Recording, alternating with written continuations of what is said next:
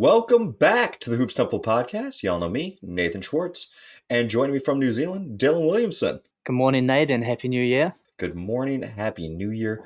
I'm a little bit bummed that you decided last week that you wanted to enjoy sleeping in on New Year's Day because we could have recorded in 2023 for Aaron and I, and in 2024 for you, and we would have just been able to like set up this whole good back and forth future take of like, hey, Dylan, what's happened thus far in 2024? And you could have just been on one, just said all sorts of stuff and told us the whole future. Except it was the first, so I also would have been like miserable. Maybe I could have like done the podcast from the pool as I was lying there, being brutally sunburned as I nursed my hangover. But yeah, I feel like the takes would have just been miserable. It would have been like, man, I don't even care about it.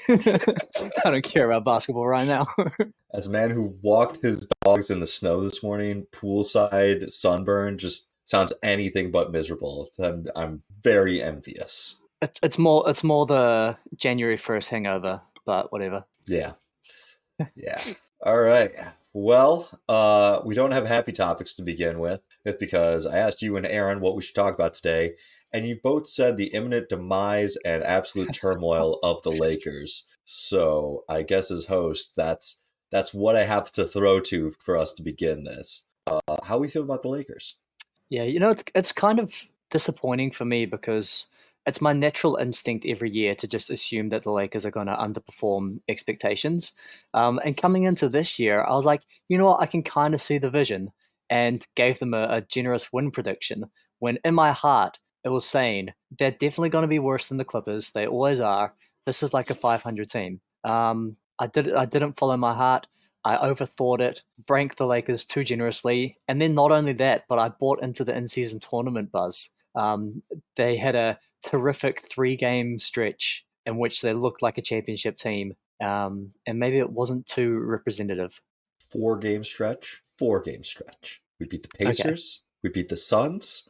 We beat the Pelicans. And in our IST group stage, we also beat the Suns again because that was our only real competition. But 4 good games. Yeah, I was talking with Aaron, and this reminds me of like when I was coaching high school basketball. My second year coaching was just a shit show. I was an assistant coach for my old high school team, and it was the year that our coach, who of like 20 years had announced he was going to step down, and everyone wanted his job.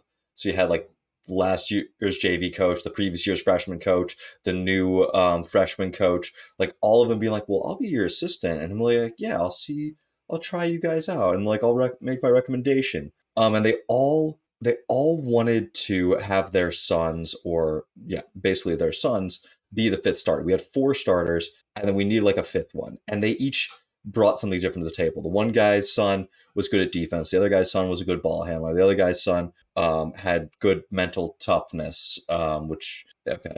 And the other guy's son, yeah, and then one guy's son was a shooter, and like any problem the team had, the coach would be like, well, we just need to have more shooting. We just need to have more defense. We just need some more like mental toughness in the starting lineup. And whichever one you put in, you took off the other guy. And so it's like, you put in the like ball handler, you took out the shooter, and then it's like, we lost. We would have won if we had more shooting. And so you had everyone griping the entire season, and it was just like a shit show. And I feel like that's what we have with the Lakers, where we could play D'Lo, but then we need more defense. We could play Vanderbilt, but then we need more offense. We could play Vanderbilt and Prince, but now we need more ball handling. It's just like it's a whack-a-mole with issues. Yeah, and Aaron kind of did a victory lap about calling the shit shuffle, went on TikTok and called himself a genius, which, to be fair, it is one of the greatest calls I think in podcast history to call the shit shuffle.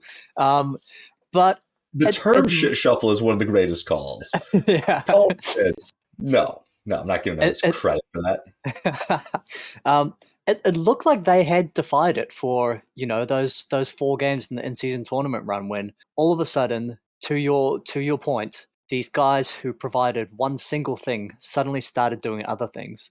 Taurean Prince, who's a spot-up shooter, all of a sudden he could play defense. You know, Cam Reddish, who's essentially just a defensive specialist at this point, you know, he was making enough shots to stay on the floor.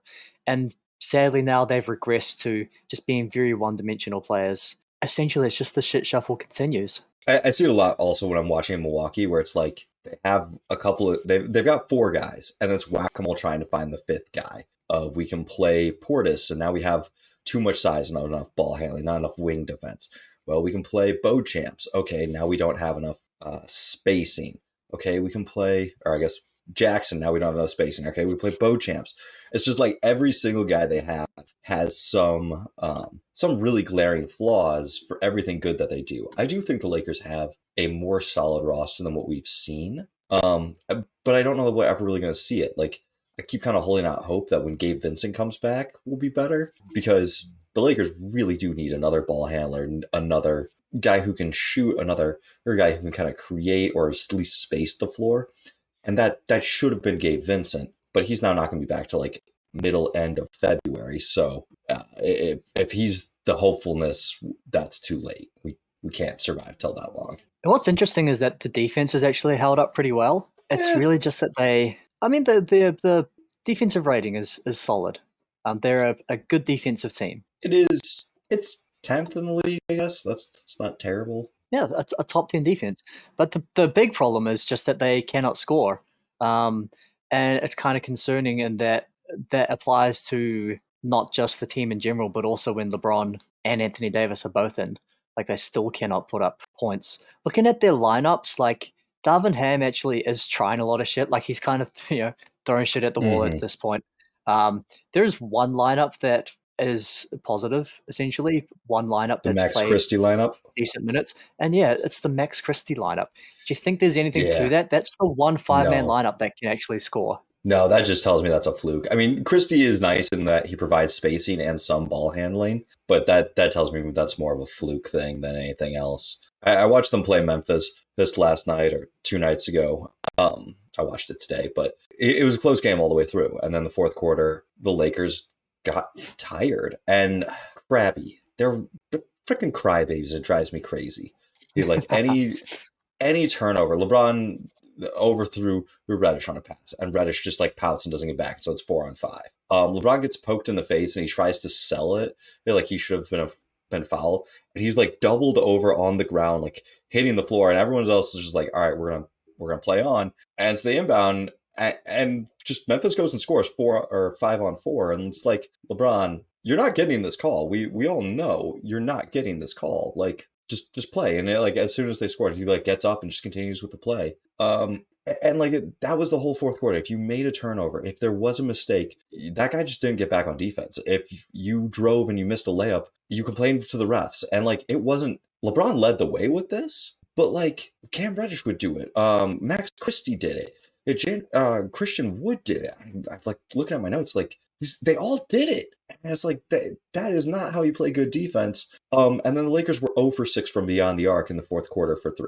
You can't lose the 3-point disparity battle that badly. And they just did. They just were not hitting threes the entire quarter. I don't know how you fix that. Yeah. Do you think that there is a move to make? I mean, the Lakers are in this weird position where they traded like one of their out picks. I think it's like 2028 or something, but they kept their recent picks, which actually like makes it kind of hard to move picks, because you run into the Stepien like dictated by that random out pick instead of your recent picks. But there's that classic combination of matching salary of who is it, Rui and D'Lo for Kyrie. Rui and D'Lo, to make up salary and some first round picks. Do you think that there is a move that can fix the issue? Which I think we've pretty much figured out. We've solved the Lakers' issue. It's that they need ball handling and shot creation. Do you think that there is a shot creator who doesn't take enough off the table that's on the market? Like, would Zach LaVine fix this team? No. And one thing real quick to the picks, these package. Right now the Lakers' 2024 pick goes to New Orleans, except for the fact that New Orleans has the right to choose instead the 2025 pick. I think they can choose that basically up until and so then they have the 2027 pick traded out. So right now they can only trade the 2029 pick up until draft day, which case then they could trade 29 and 31. So it's like the Lakers do not have that many picks packages to trade. I know the idea has been floated out there of either LaVine or Murray. And listen, the Rui and Reeves for Murray deal, it's a fine trade. I think the Lakers actually probably win in terms of value, but I don't think that makes them contenders. I don't think Murray playing off ball next to LeBron is going to look any better than Murray playing off ball next to Trae Young. He'll be able to do a bit more of his defense and be the number one guard, not have to always guard up or guard down positions. Like he can take that wing, or that guard, but I just don't see it as like a big enough of a move to want to take on Murray's salary and have that be the plan for a post LeBron future. All right, then if we're not in contention and there's not a move to get us to contention, if you're the Lakers, then what's the play? Just play it out. Hope you can get into the play-in and LeBron and Davis can turn it on enough to make a push. Yeah, I think that's the move. There might be some small things around the edges that can make a lot of sense. I know I've seen the push to fire Darvin Ham and bring in Doc Rivers. That's the wrong Rivers to go for. I want to go for your Rivers, Austin Rivers. Hey, a ball handling guy that can defend and shoot. Just I like it. Get Austin Rivers a job, man. He was decent last year for Minnesota. I don't understand. I know. Like, I know he was on a podcast at the end of the offseason, and he was like, listen. Talking shit about his Well, he was kind of saying, like, hey, I'm not going to sign with anyone until I know where Dame goes. And whoever Dame goes to is going to have offload all these pieces, and then I'll go try to sign there. And that was Milwaukee. Then they signed Campaign instead. And I think that screwed Rivers out of a spot. But, like, Rivers is 31. It's not like he's super old and past his prime. I feel like that's the small short-term move. Try to make the playoffs. And then LeBron can walk this offseason, and his son will be draft eligible. So I'm not saying that I trade LeBron, but I'm saying that I don't want to go all in right now without some sort of commitment for LeBron.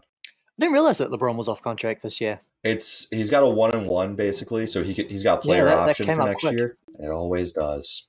Remember when they what was his dictate that they had to do to re-sign? It's like extending Austin Reeves.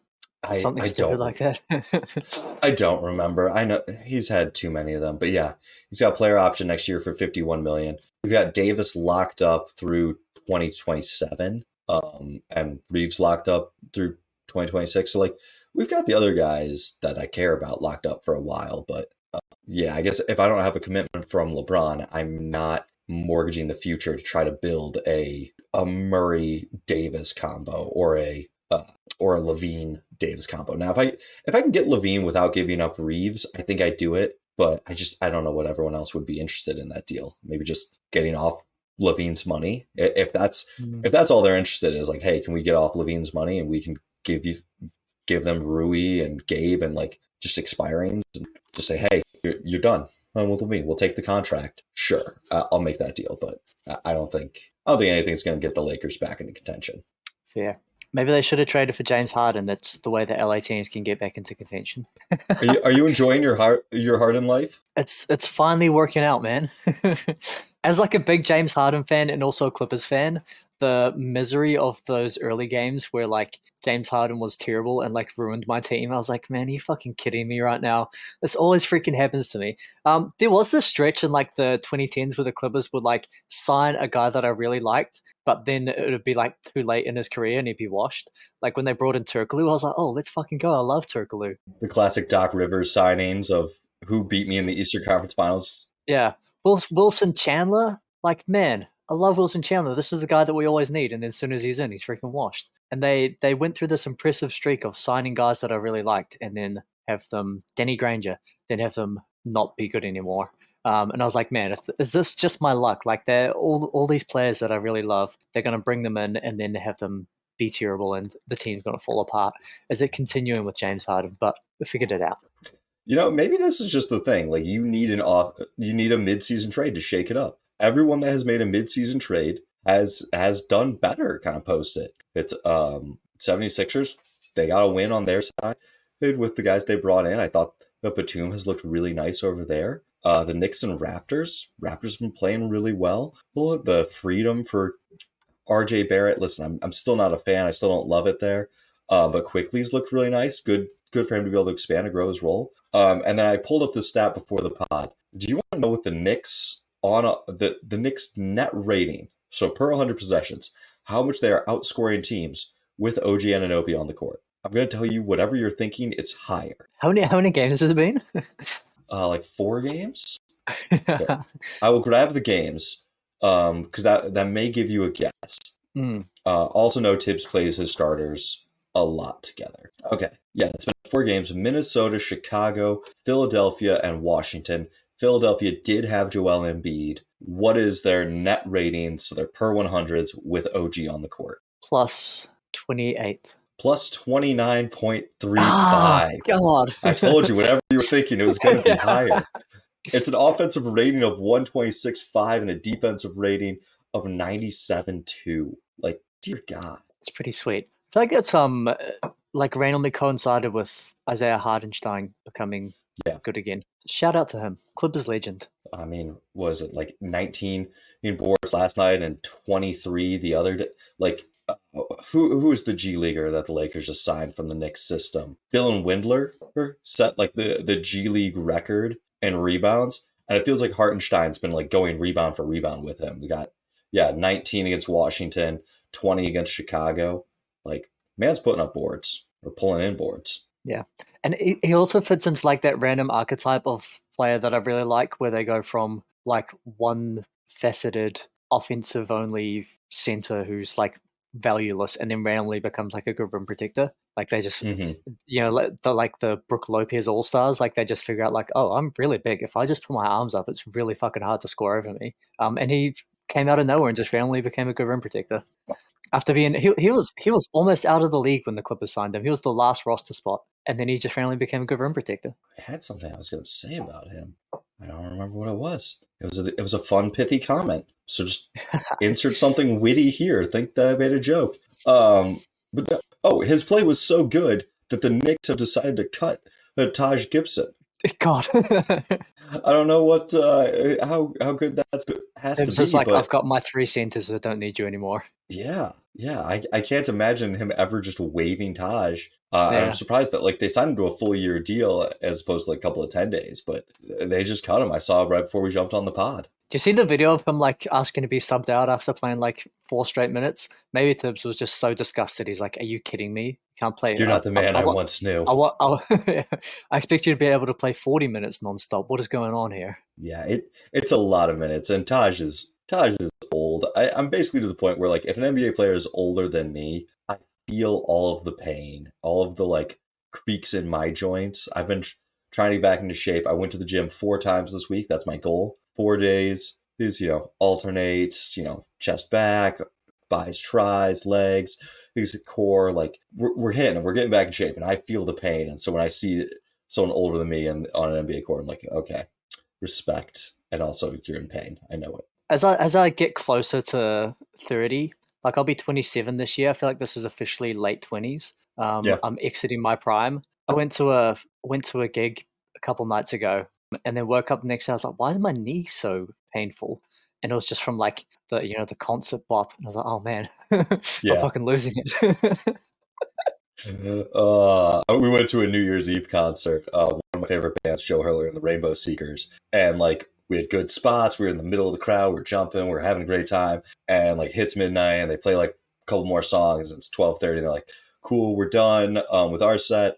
Joe's like, I'm going to come back out and do like a DJ set until 2 a.m. And we just kind of look around. We're like, there's more. Like, like we love you guys. I love the music. But I'm like, I'm old. I gotta go sleep now. So unfortunately, at that gig, it said starts at 8:00, which was doors open at 8:00, and then nothing happens for an hour and a half, and then the opener plays a 1 hour set, and then the band gets on. I was like, fuck it. Ours was similar. It was doors at 7, first band at 8, but the first band's lead singer had gotten sick.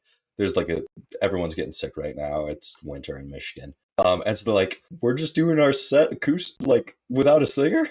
It was entertaining. You know. Okay. I'm not gonna lie, that sounds awful. Like you couldn't have found someone last minute. It was very fun because like it was a jam band, and so like we kind of found a table off in the corner and just had cocktails and drank and had like, you know, kind of soothing guitar, drums, and a saxophone going in the background. It was like, all right. Not bad, but kind of weird. Okay, yeah. If you got cocktails and saxophones, you're doing fine. All right, let's get this back on track. Grizzlies, Mavericks, or who wants out? Where do you want to go with this? Let's do the Grizz. The Grizzlies. So I watched the Grizzlies demolish my Lakers. Really not demolish, but just take over in the fourth quarter. And they have been on quite a roll since Ja came back. I was corrected. They have lost 3 games with Ja actually in the roster, 4 since his return. He sat 1 out. But they're clawing their way back. They're up to 12 and 23, and 500 is all you're going to need to make the play-in. How are we feeling about the Grizzlies making the play-in, making the playoffs? Can they make any noise? It's a lot of games to make up. So their net rating at the moment is an expected 28-win team. And so how can they get those additional wins needed to get to, as you say, 500 will do it. Mm-hmm. Or the other way you can look at it is that they're 5 games out of, I think, 10th, which is about a 500 team. And so they've got to make up, play 500 ball and also make up 5 additional wins, which sounds a lot easier when you put it that way. Mm-hmm. Their offense continues to struggle. Even since Ja's got back, they're, just looking at last 2 weeks, which probably gets a little bit of pre-Jar time as well. Maybe it'd be better to bring up when Ja actually came back. But either way, still a bottom 3, bottom 5 offense, which is rough. And to get to 500 with a bottom 5 offense, you've basically got to be a top 5 defense, which they also are not. And so their offense has got to pick up, or the defense has got to get to an elite level with some more continuity, getting the players accustomed to playing around Ja and just more Ja in general. Maybe that's going to get you to a better offense. I'll pull the numbers now because, last year they were an 11th rated offense, and the year before that they were 4th. And so healthy Ja teams do get to, top 10 levels of offense. But that's also with Steven Adams, who is one of the most impactful without having any impact guys in the league. And so ultimately the question for me is, can the Grizz get to around a top 10 offense, which is what they're going to need to play at that rate needed to get to 500. So the thing I was thinking about is they didn't have Smart for a lot of those earlier games. And in the 9 games that Ja has been back in, they're 6-3. So if we just kind of look at over Ja's tenure last year, the games Ja played, they're basically on pace to be a 55-win team. Now he's been back, they're basically on pace to be a 55-win team. Him again with Ja on the court, having a healthy Smart, having a healthy Santi Aldama, who missed a lot of games earlier. I think they could actually be really good, and I'm starting to believe the hype. Now the net rating of Smart, Ja, Bane, that big 4, Jaren Jackson Jr., is only plus 2.5 points per 100 possessions, so not great with all 4 of them on the court, and you'd want that to be higher. But I'm starting to see it. I'm not going to put money on it just yet, but I think this is a very telling stretch of games they've got coming up. They got Phoenix, Dallas, Clippers, Knicks, and Warriors. If they can win 3 out of those 5, we're looking at a playoff team. And we're looking at a playoff team that I don't want to see as anyone other than Denver. If you're Denver, I don't care. You're going to be good enough. If Minnesota has to play in Memphis in the first round, I don't see Minnesota as having a huge advantage. Their win percentage since Ja got back is... their expected 82, Pythagorean win expectation. Since Ja got back, as a whole, just that period is a 35-win team. We said they need to get to 500 plus the difference to get there. I think that's just too much ultimately to make up.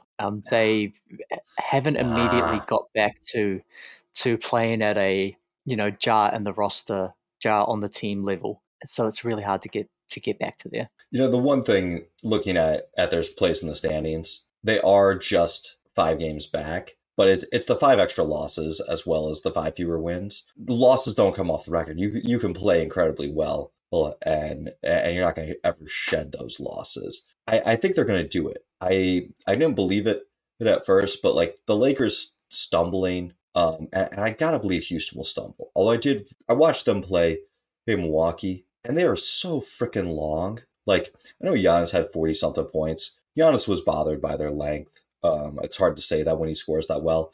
Dame was bothered by their length. And Alperen Şengün just bodied through Giannis and Portis and ran around Lopez. He didn't have to go through him with the size. But as good as they played, I cannot believe that Houston will maintain 500 ball. I feel like they've got a drop off coming into them. Interesting. I kind of like Houston to maintain. So that will be our bet. I got Houston. You got Memphis. Let's see how it comes out. Really? Can I just have LA? Like, can my Lakers please just make it? Wait, that's not a given. They're not the number one seed. No. Christian Wood didn't solve everything. It was you that sent that screenshot of a tweet where the guy's like, I had to click accept cookies to see the Lakers in the standings because that was blocking them. That hurts me. Yeah. No, I'm starting to believe, not just this is what they did against the Lakers, but this team can catch fire. Memphis can scare some people. Yeah. Our team of the week last week was Dallas, which was probably a terrible week for Dallas because they started the week off losing by 37 points and then won by 29 points against Portland and won by 29 against Portland again. They're in the sixth seed, 21-15. My only big takeaway from watching them this past week, because their second game against Portland was without Luka, and their first game was just a mercy killing and basically up 20 at halftime. As Kyrie's really fun to watch. Like we are not big Kyrie fans here, but he is fun to watch. The guy can do a lot with the ball, has good aggression. And then the thing that I didn't think that I would see from him against Portland was he was selling out to play defense. He was hustling to get back. There was a Mavs turnover in the second quarter. I think THJ, they lost it. Portland's pushing. And Kyrie gets back and strips the ball. Like, his hustle on defense really was kind of surprising me.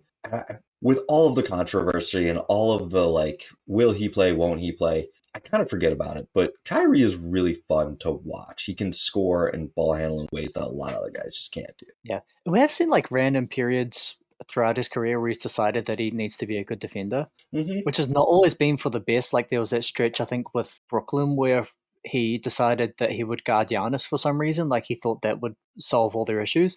It didn't go well. But there are times where he will just decide that he's going to try hard on defense.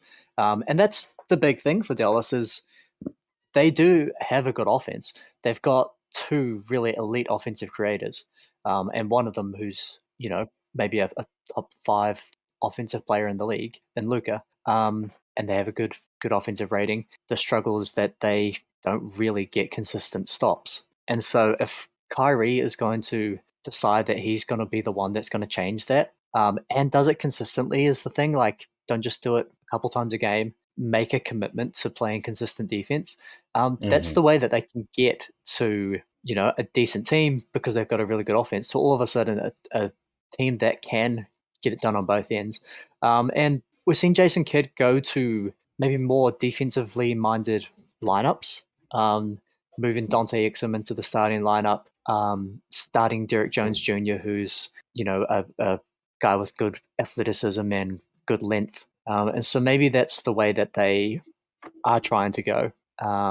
Grant Williams, who's their big off-season signing, rather, he's been, I think, quite disappointing defensively. He does have a reputation of like a 3-and-D player, and his offense has actually been pretty decent. But he has just not been good defensively for some reason. Maybe it's down to usage. Like, he's a very specific kind of defender, and that he's a 4 defender as long as they're not too big. And so, like, that's not a huge, you know, amount of players that he's going to be able to defend well. But yeah, the fact that Dallas have tried to get more defensively minded, I think is maybe a sign of, you know, they're at least giving a go at becoming a real team. Yeah. And when I was watching them play, it was the second Portland game that it became really obvious. They don't have any bigs right now. Rashawn Holmes is injured. Kleber's out. Markieff Morris is out. Grant Williams was out. And it was kind of fun to see Kidd experiment around with some of the lineups. There was one lineup where I think Jaren Jackson Jr. was the big, and then Kyrie was basically playing the 4 on defense. Tim Hardaway Jr. is out there, Hardy, and then Josh Smith. And it was a really fun, interchangeable little lineup for them.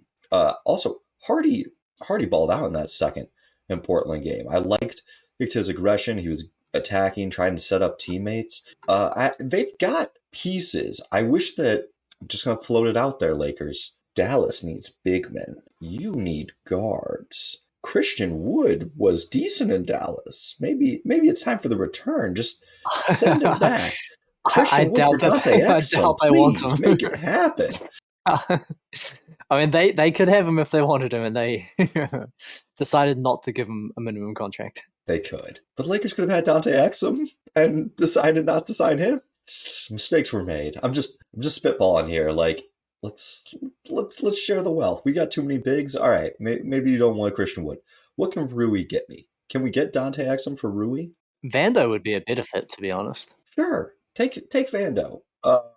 Yeah. Exum, Green. Hell, I'll settle for Seth Curry. I'll settle for the bad Curry brother at this point. Yeah, his play this season has been quite surprising, and how little he's able to contribute to the team. Like, maybe it's just that Jason Kidd just has no faith in him whatsoever. But like he was good last season, and he's barely playing at all. I think it's you know what you get with him. I was looking back for the game. Yeah, I watched them play the Cavs a few weeks back, and he was on fire from three. He had 19 points, 5 for 9, and from beyond the arc. And then it's like he played 6 minutes the prior game, didn't do anything. 2 games later, he's not playing. The game after that, not playing. I think you know what you get with Seth Curry, and they're still trying to figure everything else out. So, like, I wouldn't be surprised to see the minutes ramp up near the end of the season when you kind of figure out more of what you got with everyone else. Maybe it's just a bad fit for him on this roster. Having your 2 best players be guards, and then have Curry, who's strictly a guard. Like, he cannot play. You don't want him playing any 3. He's strictly a guard, and so maybe it's just hard to fit in that way. But like, Jason Kidd's playing like Jaden Hardy, who does nothing. Hardy also strictly a guard. Hardy was good in that Blazers game. That said, it was a Blazers. I watched them play the Blazers twice. I'm not going to take like too much stock in it and say that they are contenders or anything. I'll be honest. Having watched Dallas, Memphis, and Houston play in relatively recent succession, actually all 4 games today. It's my Sunday. I've just sat around and watched basketball and caught up on the week. I think Houston played the best. I think Memphis played the second best. And I think Dallas, even though they were just blowout wins, it just the level of competition wasn't there to make a definitive statement. But I got some good Scoot Henderson viewing in. Nice. Speaking of terrible scoring efficiency, Jaden Harden has a 47.7% effective field goal percentage, which is 19th percentile among guards. So that's my concern with him. Don't worry about it. It's fine. Don't worry about it. The 3-pointer's fallen, though. Yeah, the 3-pointer's fallen. Really, that last game, it was the playmaking and passing, which is pretty atypical for him. We're looking at basically 1.5 assists per game, and I think that was a 9-assist game, so wouldn't shock me if that's his career high. But, hey, trying to watch a young playmaker, or in Scoot, I saw a young playmaker in Hardy. One of the other podcasts I was listening to, or that I listened to in my regular rotation, was discussing what Memphis could get for Scoot. Like, I know Scoot's been disappointing. Yeah, sorry, what Portland could get for Scoot. And like, not to say that they would ever trade Scoot, but just what in your mind would you give up for a guy who was the second most hyped prospect? He ends up going number 3, has had a very disappointing rookie season. I don't know if you've watched much Scoot yet. The eye test didn't like him that much. I mean, he's not terrible, but he's slow. He's getting called for carrying. He's trying to do a little bit too much with the ball sometimes. And then other times just lacking the aggression to try and make moves. Would you give up anything for Scoot?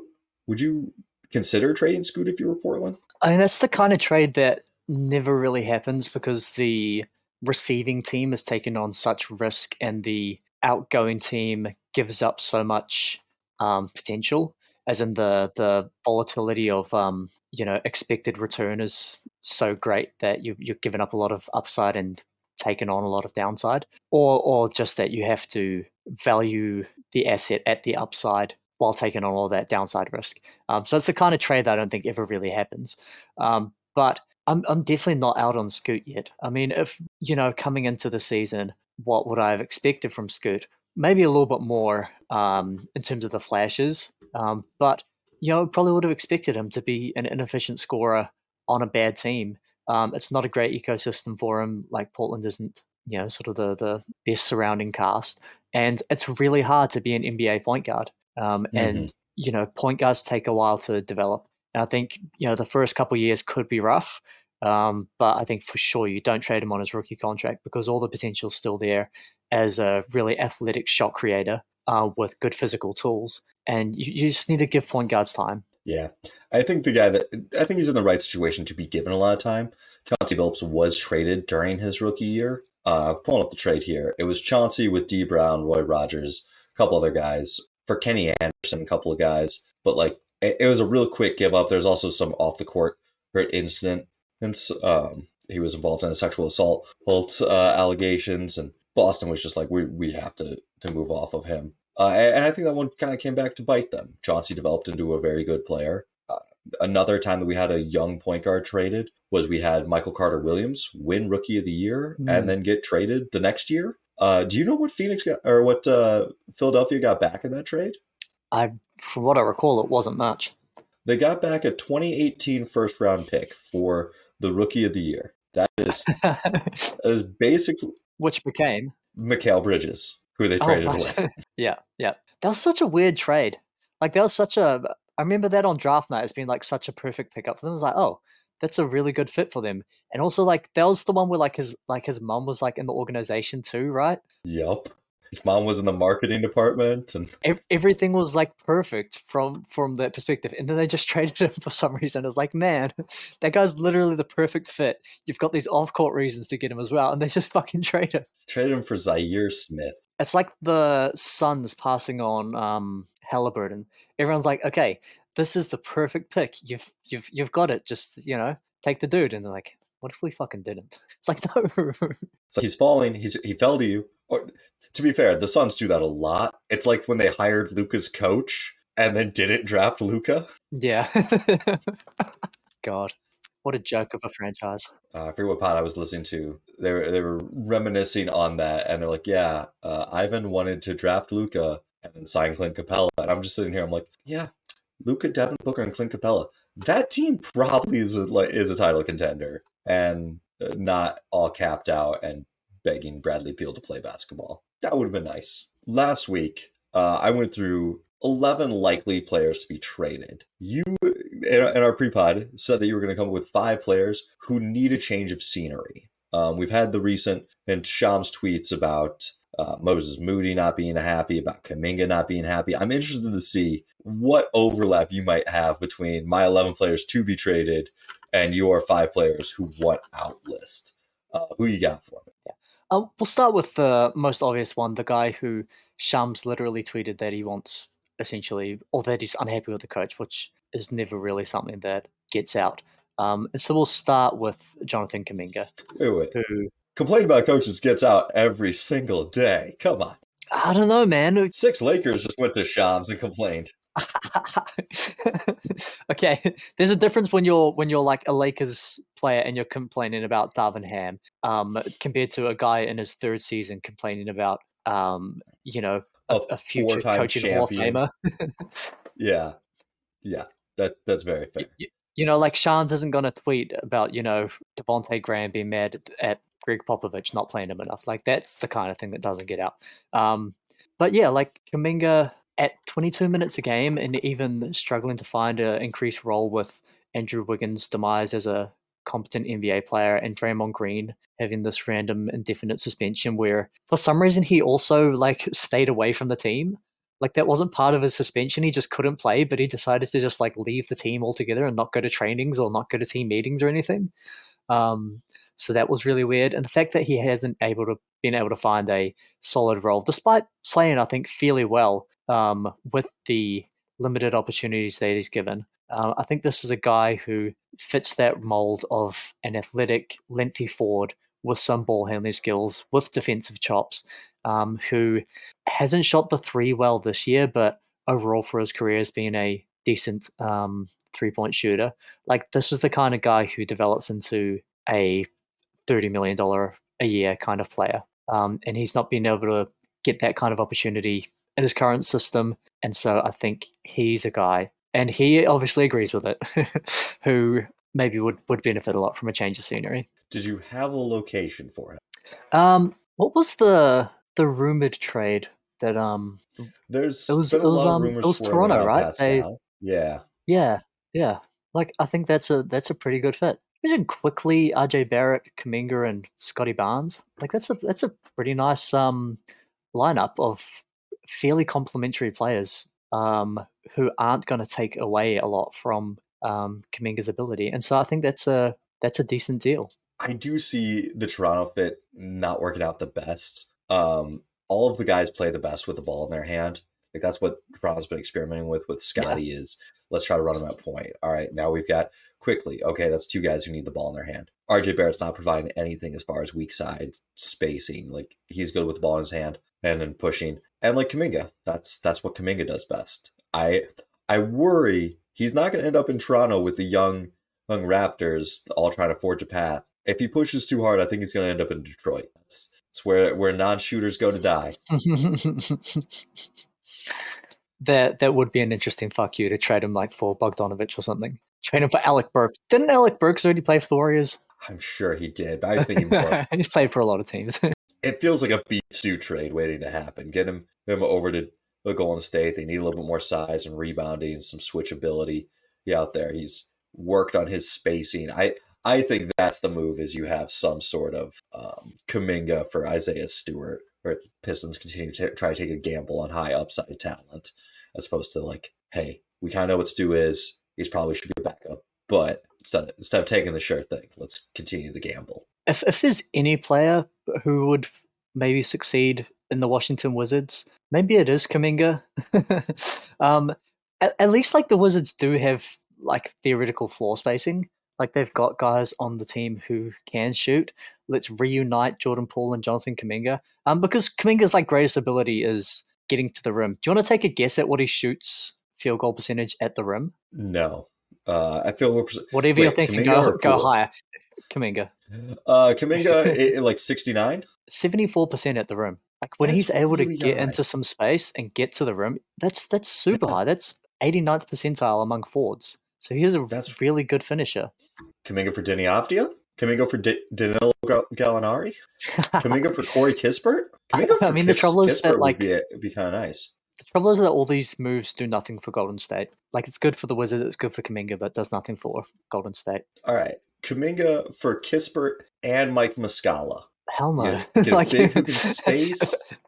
I'm just saying how Kuminga has these indicators of a potential star level of player. And we're not going to trade him for Corey Kispert and Mike Muscala. Yeah, that's probably too little. I guess it just depends on what do you believe his star potential is as Golden State. Are you actually that bought in that he could one day be a star, and you're willing to wait on that, or willing to wait on getting equal value versus getting a couple of guys who could fit in the system to try to maximize Curry's age 35 to 36 seasons? Yeah, I don't think that they do think he can be a star, but I think that they think that other teams think that he can be a star. And so, you value him at what the market dictates, not at what your own personal projections.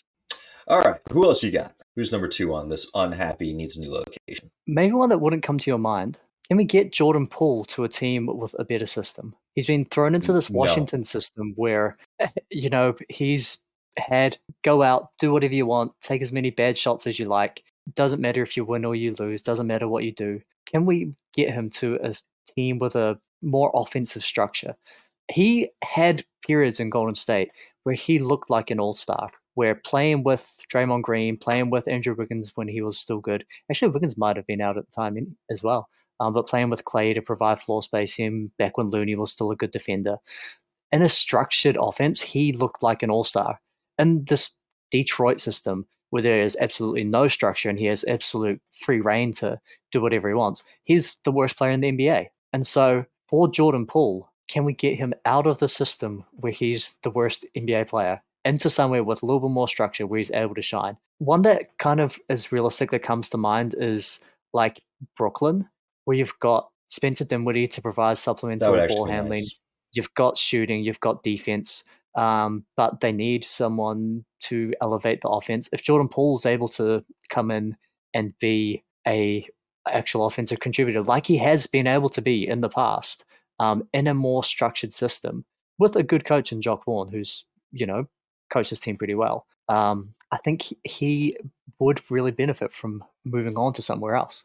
You know, the Brooklyn system might be the perfect system for him. The way that they have been able to set up and play around some really, you know, not great guards, but they've made Cam Thomas look really good. And Cam Thomas's aggression has been really good. And I say this knowing Cam Thomas went 0 for 11 last week and 0 for 7 last week in two separate games. They could be a good fit for Poole. I was also thinking, what about Philadelphia? They've got large expiring contracts. If Washington just says, all right, we want to reset the button on Poole, we don't want to have him anymore, let's just get off the contract and have free agency money, that might work potentially, to just get him there. And then him and Maxey are the backcourt, or maybe Melton could play a little bit more three. Any interest there? No, I don't like that fit so much. I don't want him with another small guard. I think if he's in that Philadelphia That's system, fair. It's coming off the bench, which maybe wouldn't be the worst thing for him at this point. You know, he can, although he has been better as a starter, playing with starters than playing off the bench. Better playing with starters, but better was in Golden State as the backup. All right, so we've gotten a Warrior and a former Warrior. I'm sensing a trend. Who's the third guy? This one is going to shock you as well. Guy you just touched on. Can we do the exact opposite of what Jordan Poole needs for Cam Thomas? Can we get Cam Thomas to a system where he can do whatever the hell he wants and play 35 minutes a game? Why? No, don't do that to Cam. Cam Thomas is averaging over 20 points and is playing less than 30 minutes. He's only taking 17 shots a game in 30 minutes. I want those shot numbers up. I want those minutes up. I want him to be able to be a guard as well. Like he's having to play a lot of three just because Brooklyn needs wings. I want Cam Thomas in a more free system. Cam Thomas in Detroit. Let's phone it in. Cam Thomas doesn't shoot threes. He takes 5.5 a game in 29 minutes. Let's get 50% more minutes, 50% more threes. 8 threes a game is high volume. What do you mean he's playing a lot of forward? The guy's He's playing out there with Mikal Bridges and Dinwiddie and Cam Johnson, Dorian Finney-Smith-Royce. What? No. He's staying in Brooklyn. All right. Man, this cough is just kicking my ass. Hopefully I'm hitting the mute in time. I apologize. This is for our future listeners if I'm not, but talking for an hour. You're nailing it. All right. Perfect. Let's see if we can wrap this up before the 1 hour mark just to make it satisfying. Well, I'm going to drag it out just a minute because Cam Thomas is on a very team-friendly contract. He is under $3 million a year right now. So literally tradable to anybody for literally anything. And I think that makes it really hard to try to get back equal value. I don't know what Brooklyn would want to get. If only they had a big contract for a guy who doesn't offer them any value that they could combine with Cam Thomas. Maybe like a big Australian guy that they could send out as matching salary just to increase the type of player that they can take back. You know, it works, but like then what are you getting back? What do you even want to get back if you're Brooklyn? You are trapped in the middle. You've got a 22-year-old guard who is electric off the bench with his scoring. Like, I guess he's a part-time starter, but started 20 of his 27 games, so more than part-time. What do you want to get back for Cam? What is fair value? Are you going to send him and Ben Simmons for Jordan Poole? Brooklyn will riot. Phone it in. Sit Cam free. No. Leave him right where he needs to be. He's in a good place. He's in the good place. All right, who's guy four? This one is an overlap with guys who should be traded from a team perspective. Having just pulled off the OG Anunoby trade, it's time to trade Siakam. Like this is the... Yeah, it's finally time. He really wanted to stay in Toronto. Like he didn't want to be traded. I think with this team that's now around him, skewing a little bit younger, the emergence of Scotty Barnes, who plays in a very similar way to him, has seen his role and his efficiency, his effectiveness diminished. And so I think it's time for Siakam to get to a spot where he's able to be more of an offensive creator. Yeah, the first game that they played with RJ Barrett was I think one of the best games I've seen Pascal play all season. And what really stood out to me was Toronto was pushing the pace. They know Barrett does well in the break. Quickly is a very fast player. And so everything you said is true about him needing a new location. And I want to see him go to a place that plays fast, whether that's OKC or whether that's Indiana. Atlanta. Yeah. Atlanta's got Jalen Johnson. I say don't mess with it. All right. One of the things that I hate about Pascal is he truly is a 4. He is not a 4 combo 5. He is not a 3 combo 4. Yeah. And that is limiting. But him next to Turner, I think is a really nice fit, or him next to Chet, a big man who can space. Either of those spots would be absolutely great for him. And low-key, Santonio would too. Yeah, like he needs the 2024 Marc Gasol to really play to his full potential. Someone who can stay out of his way and let him get down the hill and do spin moves into space at the rim, not spin moves into more defenders. Someone who can block a few shots that will help ignite breaks. Exactly. And a guard that can push the pace, either in like a Shea or a Josh Giddey, or Tyrese Halliburton. Someone who can get... Halliburton and TJ McConnell, yeah. And both teams have pieces that would be intriguing. Nesmith or Mathurin, and from Indiana. I don't think you're that interested in trading for Josh Giddey at the moment. I think you're not going to get Jalen and Williams, the wing from OKC, but OKC has 36 picks at their disposal to trade. You can make it happen. Get some Isaiah Joe action. Cason Wallace. Yeah, that was my kind of pitch. If you got a shooter from one of those teams to play next to Quickly, Scotty, Barrett, it all just works out. Maybe get Deng. Ousmane Deng. Yeah. Hey, take a gamble on Poku. Might as well just take the young pieces that OKC is not interested in anymore. Yep, the Poku resurgence on the Hoops Temple podcast. Poku. My final one is to bring in a Bill Simmons analogy. Like this is the guy who's content with the toxic girlfriend and who keeps doubling down.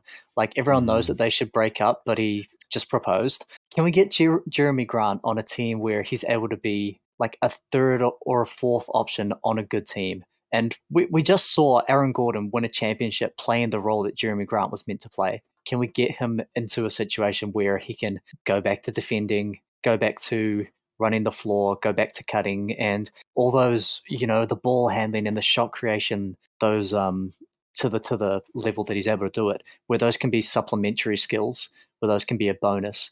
Can we get him into a situation where he can actually thrive? Because this is the guy that every championship team needs as their fourth option. I don't think so. Not yet. He's got a player option in 27-28 for $36 million, which I think after we have the next cap spike, that number will seem a lot less daunting. I've kind of heard some projections of the next cap spike being over $200 million. And so if that's what the new media rights deal is, and he's still just making 36, that's not terrifying. But right now, that's like a third or that's like a fourth of your cap. And he'll be what? He's 28 or 29 now. That's 4 or 5 years in the future. So 34, 35. That's tough to want to take on and give up anything other than just contracts. And maybe for Portland, just contracts is fine. But, if Brooklyn Collins hey, we'll give you a Ben Simmons deal that will expire a lot sooner for Jeremy Grant. I don't know that Portland does that. I don't think that they do, but I think that would be good for all parties involved. And we're talking about this from the player's perspective as well. It doesn't maybe make sense to devote a third or a quarter of your cap to Jeremy Grant, but for him, I just want him out of this system where he's absolutely wasted, because he has, in theory, if he's willing to, play to it, he does have a skill set that can contribute to, pushing a team to a championship in the way that Aaron Gordon just did. Mm-hmm. I don't know if he wants that. He doesn't, and that's the problem. Yeah. He's more than happy to be on a terrible team, making money and scoring. Yeah. I think if Philly called and said, hey, we'll give a first and Tobias for Jeremy Grant, I don't know that Jeremy Grant's going to look any better in Philly than Tobias is looking. And it's a lot of money. And if he's not going to be happy in that role, have fun in the Pacific Northwest, buddy. Enjoy the rain. Have some vegan donuts. I hear they're delicious. They fucking are, man. Well, any other takes before we get out of here? I think we've pretty much covered it. All right. Well, find me at Nate_Hoops Temple on TikTok. Email us hoopstemple@gmail.com. We'd love to hear from you, and have a good week.